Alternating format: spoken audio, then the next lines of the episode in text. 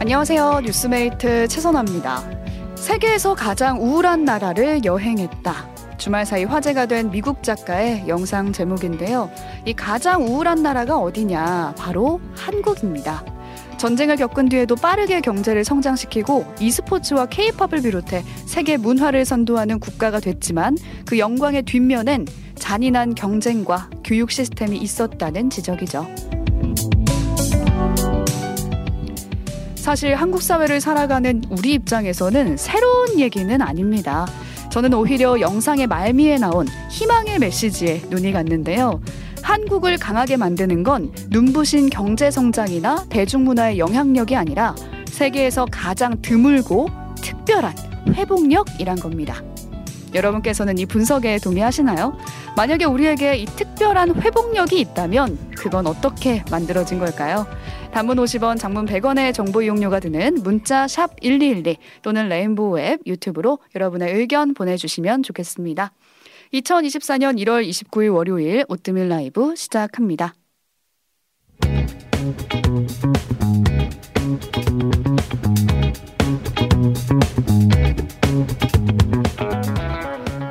뉴스 나눠주실 분 신혜림 PD, 조석영 PD 나와 계세요. 안녕하세요. 뉴스 번역기 시리얼의 신혜림 PD입니다. 뉴스 합방의 조세현 PD입니다. 네, 오프닝으로 소개한 뉴스 석영 PD가 가져왔습니다. 네, 한국이 가장 우울한 나라 입니다. 나라? 아, 물음표나요? 네.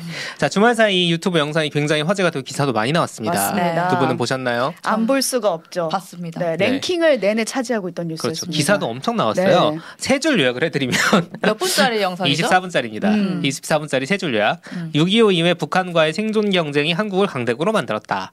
두 번째, 이 과정에서 지나치게 경쟁과 성과 중심의 교육 산업 구조가 만들어졌다. 음, 음. 집단주의 중심의 6.25 문화와 개인주의 중심의 자본주의 중에 나쁜 것만 남았다. 자, 저는 사실 다른 얘기는 대충 아는 얘기인데, 아, 그러게요. 네, 이 세 번째가 재밌는 포인트였습니다. 저도 저도. 네, 나쁜 네. 것만 남았나요? 나쁜 것만 남은 거예요. 네. 자본주의의 단점만. 그렇죠. 유교 문화의 단점. 예를 들어서 막 설명을 하는데 상사가 집에 가야 퇴근할 수 있을 정도로 눈치 보다가 음. 집단을 우선시하는 그게 이제 음. 유교 문화의 단점인데 유교 문화의 장점이 있다면 최소한 같은 집단 안에서는 서로가 서로에게 친밀하게 의지할 수 있다는 거예요. 네. 근데 우리는 장점은 날라가고 단점만 남았다. 음, 장점 날아가고 그렇죠. 있죠. 점차. 자, 자본주의의 단점, 물 질주의로 인한 돈벌이 집착 경쟁. 음. 아, 심해지고 있죠. 예, 이거는 사실 맞잖아요. 음. 근데 자본주의의 장점이 뭐냐? 자기 표현과 개인주의가 있는데 이것도 이것대로 날아가고 있다는 거예요. 음. 그러니까 두 가지 체제의 장점만 남았으면은 뭐 그것도 폐해가 있을 수 있지만 어쨌든 양쪽의 단점만 남았다. 어, 개성, 분석이 그쵸. 탁월해요. 아, 그래서 사람들이 얘기 되게 많이 했어요. 어. 오, 되게 탁월하면서 댓글로 음. 막 한국인들이 한글로도 댓글 다는데 나는 코리아의 60대인데 이러면서 영어로도 막 댓글 달아놓고 네, 어. 그 댓글도 봤어요. 그리고 화면 구성도 특이해요. 지금 지하철 바닥에 앉아서 아, 그렇죠. 뭐 경복궁 찍었어요. 앞에서 찍고 네. 광화문에서 찍고 여기저기 찍었더라고요. 아무튼 그러니까 개성이 사라질 정도로 조직에 종속돼 있는데 친밀감은 없고 돈벌이 음. 경쟁만 심하다. 음. 그렇습니다. 이렇게 분석을 냉정 냉정하게 해놓고 마지막에 이제 희망 희망을 주는 메시지로 한국인들의 회복력은 특별하다. 내면을 들여다보고 길을 찾을 것이다. 이런 메시지로 마무리를 한 거예요. 네, 근데 이 메시지가 기사화되지 않고 앞에 것만 되게 많이 됐어요. 이제 이 하도 앞에 거가 기사가 많이 되니까 나중에는 희망은 점점 이런 식으로 이제 뒤에 나온 기사들이 이런 것도 썼던데 네네. 앞에 거가 기사가 워낙 크게 됐죠. 음. 사실 보면은 정신 건강에 대한 대책을 마련해야 된다는 얘기는 계속 나오고 음. 윤석열 정부에서도 되게 중점 과제 중 하나로 열심히 노력을 하고 있는데 저 같은 경우에는 이제 우울증 걸린 뒤에 치료해 주는 거 말고 음. 애초에 그 우울을 만든 그 근본적인 원인들 아까 말한 경쟁이나 그런 문제들 그걸 어떻게 할지도 고민이 좀 필요해지지 않을까 우울을 예방하는 네. 방법. 라는 생각이 들고 네. 뭐 보신 분들은 지금 병 주고 약을 주나 급 희망적 메시지가 나와서 좀 멍하긴 했는데 음. 근데 이제 이것도 궁금한 부분인 거죠. 이 사람은 그렇죠. 대체 어떤 특별한 회복력을 봤을까? 우리한테. 네, 그것도 궁금, 전 진짜 궁금했어요, 사실. 아, 여러분이 생각하는 그 근원적인 이유, 네. 뭐 어떤 회복력일 것 같은지 보내주시고요. 그 회복력 보내주시고. 갖고 싶네요. 네. 네. 3680님 한국인의 정 그것이 회복력의 아, 근간이죠 하셨네요. 이것은 이제 유교 문화의 좋은 점. 장점인데. 오, 사라지고 장점. 있는 장점. 이걸 잃지 말아야 되는 건가요? 네, 그렇습니다. 네, 더 해림, 보내주시면 나눠볼게요. 네, 해림 PD가 가져온 오늘의 뉴스도 보겠습니다. 네, 제가 가져온 오늘의 뉴스. 여성 들 경찰이나 소방관 되려면 군대 가야? 입니다. 음. 오늘 이준석 개혁신당 대표가 안보 정책, 국방 정책으로 여성 신규 공무원 병역 의무화를 제안을 했습니다. 병력 수급 문제가 시가, 심각하다. 음. 그게 이유였고요. 네. 그러니까 경찰, 소방관, 해양 경찰 그리고 교정, 교도관이죠. 교도관. 이제 이런 일부 직렬에서는 여성도 군대에 다녀와야만 공무원 채용이 가능하게 하겠다는 것이고요. 음. 빠르면 2030년부터 추진을 하고 싶다 이렇게 제안을 했습니다. 저는 이 공약을 보자마자 음. 어 이게 왜 공무원 채용하고 연계가 그렇죠. 됐을까 이런 궁금증이 들었거든요. 근데 이준석 대표의 말로는 사병 월급 200만 원 시대가 왔으니까 이게 그, 겨- 그러니까 공무원의 초봉과 비슷해졌 고 호봉이랑 연결이 음. 가능해졌다 수 뭐. 이런 얘기를 하고 있고 등수를 매기기 위한 경쟁을 하기보다 공무원이니까 우선 음. 국가를 위한 사명감을 병역 수행으로 증명한 사람들로 제안하는 게 여러모로 합리적으로 어, 봤다 이렇게 지금 설명을 간 했습니다. 사람들은 사명감이 없다. 음. 라는 얘기인가요? 네. 이준석 대표는 정책을 발표하면서 지금까지 대한민국 시민의 절반 가량, 즉 한쪽 성별만 부담했던 병역을 나머지 절반이 조금씩 더 부담해 가는 방식으로 전환하겠다 이렇게 덧붙였습니다. 현역 현직 대통령도 군대를 안 갔다 오셨는데 다른 이유긴 했지만 어, 이준석 네. 대표도 이준석 대표는 사실 이제 산업 그렇죠. 예, 네. 기능 요원으로 다녔었죠. 사명감이란 무엇일까라는 네, 네, 생각이 들긴 하는데 아무튼 이제 정치권은 사실 좋은 반응은 별로 안 나와요. 음. 네, 민주당이나 국민의힘 양당 공식 반응은 없고요. 다만 여당 의원이 뭐 한석이라도 더 얻겠다는 속시, 속셈으로 갈라치기 나선 음. 거다. 그리고 민주당 관계자도 대응할 가치가 없다. 뭐 이렇게 공식 반응은 따로 내놓을 것 같지는 네. 않고요. 네. 정의당은 당명은 개혁인데 내용이 참 후지다. 이렇게 음. 말을 어, 했습니다. 세네요. 그리고 위헌 소지가 있다는 비판도 나왔는데요. 맞아요. 기본소득당에서는 병역 의무를 다하지 않으면 다하지 않으면 공무원 임용될 기회조차 주지 않겠다는 거는 음. 이거는 다분히 위헌 요소가 있다. 위헌 요소 있죠. 음. 근데 이런 제안이 합리적이라고 포장하는 건 가당치 않다. 이렇게 음. 비판을 했어요. 네. 실제로 국가인권위원회에서 2005년에 남성들이 원래 경찰 채용 시험을 볼 때 군필자를 제한했었거든요. 어. 음, 군필자만 아, 미, 된다. 네, 미필자를 이제 제한시켜 버렸었는데 음, 그렇죠. 이건 평등권 침해라는 개선 권고를 2005년에 냈었고 2015년 뒤엔 2020년에 돼서야 군 미필자가 경찰 시험 응시 가능하도록 어. 바뀌었거든요. 그러니까 몇 년 안 된 거죠.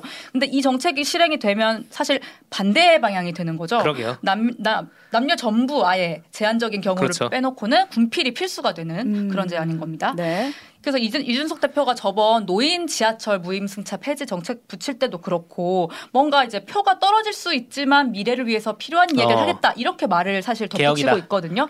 하지만 일부 언론은 그때는 이제 어, 세대 갈라치기더니 지금은 젠더 갈라치기다. 음. 이번 정책은 본인의 정치적 자산인 2030 남성 표 결집 시도 아니냐 이렇게 분석을 하고 음. 있습니다. 그러니까 이런 얘기가 그냥 나오는 게 아닌 게 사실 여성 징병제 얘기를 금태섭 전 의원 쪽에서 띄웠을 때 네, 새로운 그게 선택이요? 반대했었거든요. 이준석 이준석 대표가요. 대표가. 그쵸. 거기서 이제 1호 법안, 1호 제안으로 여성 징병제를 내놨었잖아요. 근데 이준석 대표는 이게 현실적이지 못하다는 이유로 인터뷰를 하면서 반대했거든요. 음. 그러니까 그때 뭐라고 했냐면 생산 가능 인구까지 줄여가면서 보낸 그 군대에 보낸다는 거 우선순위가 안 맞다. 그래서 군필자에 대한 보상과 처우 개선 그리고 병력의 합리적 감축이 먼저 논의되어야 한다. 이렇게 말을 했는데 네. 이렇게 말을 해놓 고 결국 안보 정책으로 여성들이 경찰이나 소방관 되려면 군대 가야 이런 정책을 들고 나온 게 사실 음. 조금 의아한 부분이 있죠. 이게 네. 쉽지 않을 거예요. 왜냐하면 군대 인프라가 없어가지고 못한다는 얘기를 현재 여당도 계속 음. 하고 있는데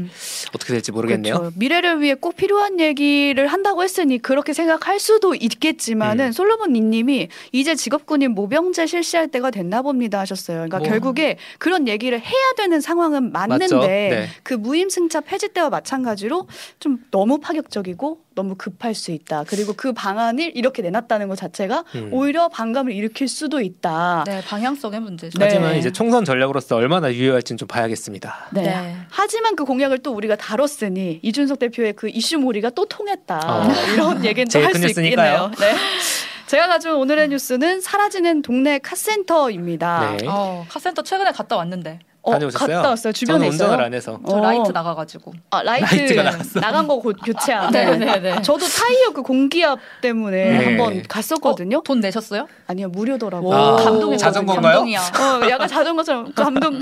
근데 이렇게 뭔가 조금 조그맣게 카센터를 방문하는 사람은 많대요. 음. 그렇지. 근데 뭔가 정비를 해달라, 음. 이걸 고쳐달라 이러는 사람이 거의 없고 거의 뭐 엔진 오일 교환, 필터 음. 교환 요 정도만 한다는 거예요. 음. 그래서 어쩌다 이렇게 손님이 없어졌나 이유를 보니까 오래된 차, 차는 고쳐 쓰기보다는 폐차장으로 가고 신차는 엔진이 없는 전기차가 전기차. 많아지다 보니까 음. 벌어진 그렇죠. 상황이라는 거예요. 어. 근데 요즘에 그 노후차를 폐차하면은 정부에서 보조금을 주거든요. 친환경 차로 살아 이렇게 음. 하면서 근데 그렇게 자꾸 전기차가 늘고 있는 상황에서 내연 기관을 중심으로 수리하던 음. 정비소는 일거리가 줄어들 수밖에 없는 그렇죠. 거죠. 이게 또 시대 변화랑 관련이 있는 건데 음. 결국 그러다 보니까 이제 직원도 없이 사장님 혼자 버티는 카센터도 많다고 하더라고요. 그렇죠. 근데 혼자 일하는데도 그 임대료를 감당하지 못하면 맞아요. 폐업으로 이어지는 거고요. 국토교통부 통계를 보니까 서울 기준으로 13년 사이에 카센터 1000개 가까이가 줄었다. 야. 이런 통계가 나왔습니다. 야. 이게 시장이 바뀌는 거 라서 어쩔 수 없는 거 아니냐라고 음. 생각하실 수도 있는데 사실 소비자가 피해를 입는다 이런 얘기가 음. 나오더라고요. 그렇죠. 과도기에는 이럴 수밖에 없죠. 네, 제가 그 부분이 인상적이어서 골라온 뉴스였는데 전기차 쓰시는 분들이 정말 이런 상황을 맞는지 여러분께서 보내주셨으면 좋겠는 게 전기차를 고치려면 지금 동네 카센터에서는 안 돼서 제조사 인 직영인 그 대형 카센터로만 음. 지금 몰리고 있는 상황이고 히터를 하나 고치고 싶다 이러면 여름까지 기다려야 되는 게 현실이라는 거예요. 수리가 쉽지 않다. 네, 이게 직영에서만 되다 보니까 음. 줄을 쭉 서는 거죠. 근데 그럼 카센터에서 전기차 수리를 배우면 되지 않냐? 이런 반박이 있을 수도 있는데 부품 수급이 어렵다는 게 업계 얘기입니다. 음. 전 이 분야를 잘 몰라서 그 한 카센터 사장님 얘기를 듣고 쏙 이해가 됐는데 이렇게 말씀하셨어요. 내연기관 차량 정비가 수리라고 한다면 음. 전기차 정비는 교환이다. 음. 근데 제조사가 부품 수급을 사실상 독점하고 있어서 중소 정비업체는 해외 직구를 통해서 되게 간단한 아. 부품만 조달하고 있다는 거예요.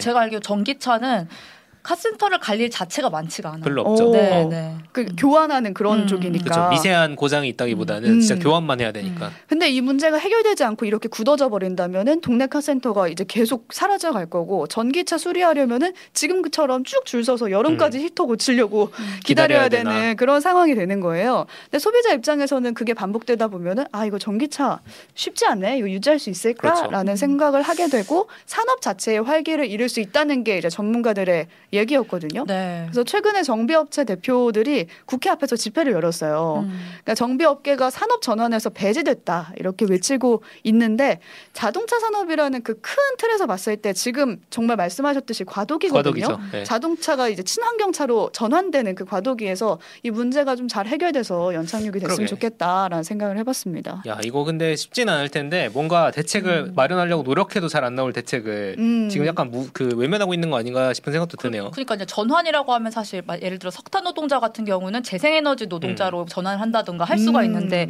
사실 정비 노동자 같은 경우에는 조금 어려운 문제가 있겠네요. 어. 그렇죠. 음, 뭐 음. 전기차 수리하는 교육이라든지 이런 게 더 필요하다는 얘기도 나오곤 아. 있더라고요. 근데 지금 말씀하신 음. 부작용이 이미 있는 것 같은 게 인내심님 저희 동네는 정비소에 맡긴 차들이 많아서 수리할 때 오픈런 하신다고 그러니까 오. 줄어드니까 오픈런 해야 되는 거죠 어떻게 보면 그렇죠. 또 그렇게 아, 되네요. 네. 내가 결혼식장처럼. 어, 약간 저출산 네, 문제 네. 애는 없는데 식장은 없어지고. 막 그렇죠. 네, 음, 참, 그렇습니다. 그러네.